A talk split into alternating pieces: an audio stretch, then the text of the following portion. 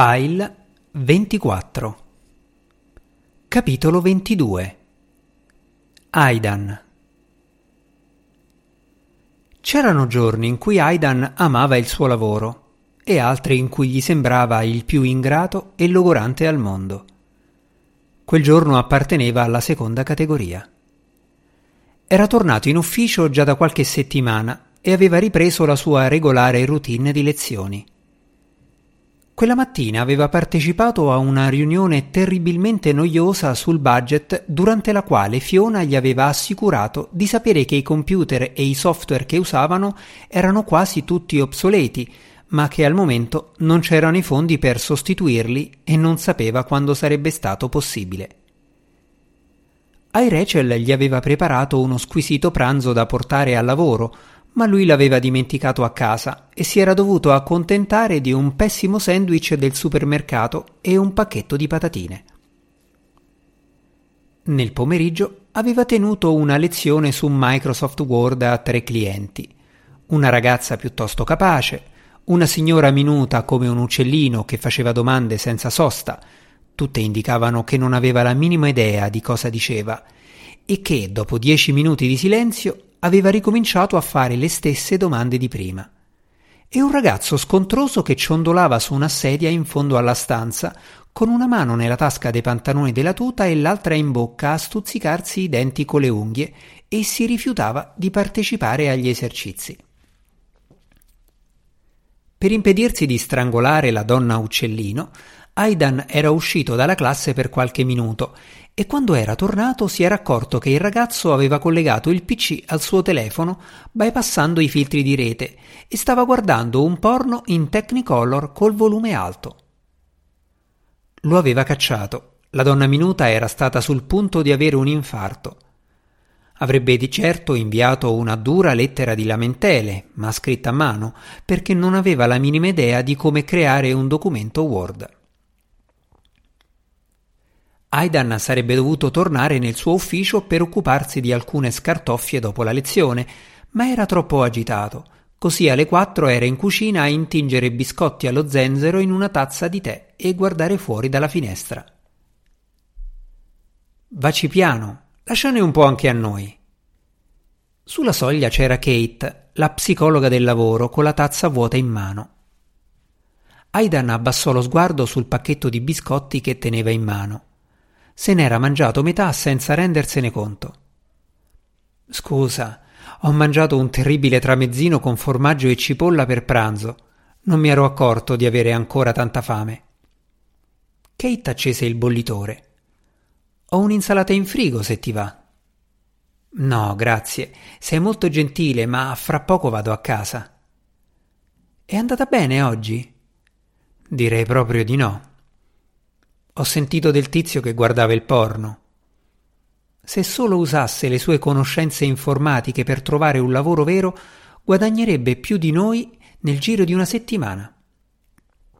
O magari finirebbe a hackerare il Pentagono. Una carriera molto rischiosa, ma potenzialmente remunerativa. Mi piace il tuo ottimismo. Allora, come va? È una domanda da psicologa? Era un'amichevole domanda da collega. Vuoi che sia una domanda da psicologa? Ah, stai facendo quel trucchetto da psicologa, rispondere a una domanda con un'altra domanda. Kate inarcò un sopracciglio. E tu stai evitando di rispondere. Lui non riuscì a trattenere una risata. Beh, ovviamente non va alla grande. Mentirei se dicessi il contrario, ma me la cavo. Tiro avanti, come si suol dire. E tua figlia?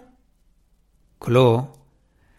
Mi sembra che stia abbastanza bene in generale. All'inizio era molto arrabbiata, ma sembra.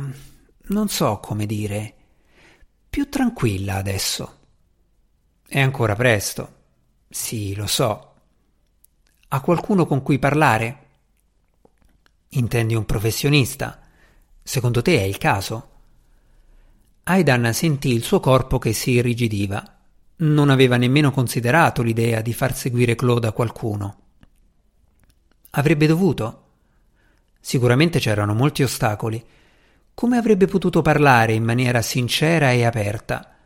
Come sarebbe potuta andare da uno psicologo senza parlare di Ei Rachel? Ma forse aveva davvero bisogno di aiuto per superare il lutto. Forse la situazione le avrebbe lasciato un segno indelebile. La stava deludendo di nuovo, anche in questo modo? Sentì un'improvvisa e potente ondata di rabbia nei confronti di Rachel. Era stata lei a metterli in quella folle situazione, a considerarsi Dio e a manipolare tutti per i suoi scopi. Perché era sempre così sicura di avere ragione? È tutto a posto? Aidan si rese conto che Kate lo stava fissando. Sì, come dici tu, è ancora presto. Continuerò a tenere d'occhio Chloe. Se e quando dovesse avere bisogno di aiuto, farò in modo che lo riceva. Il suo discorso al funerale di Rachel è stato bellissimo. Sembrava molto sicura di sé. Aidan rise. Non credo che sarebbe d'accordo con te.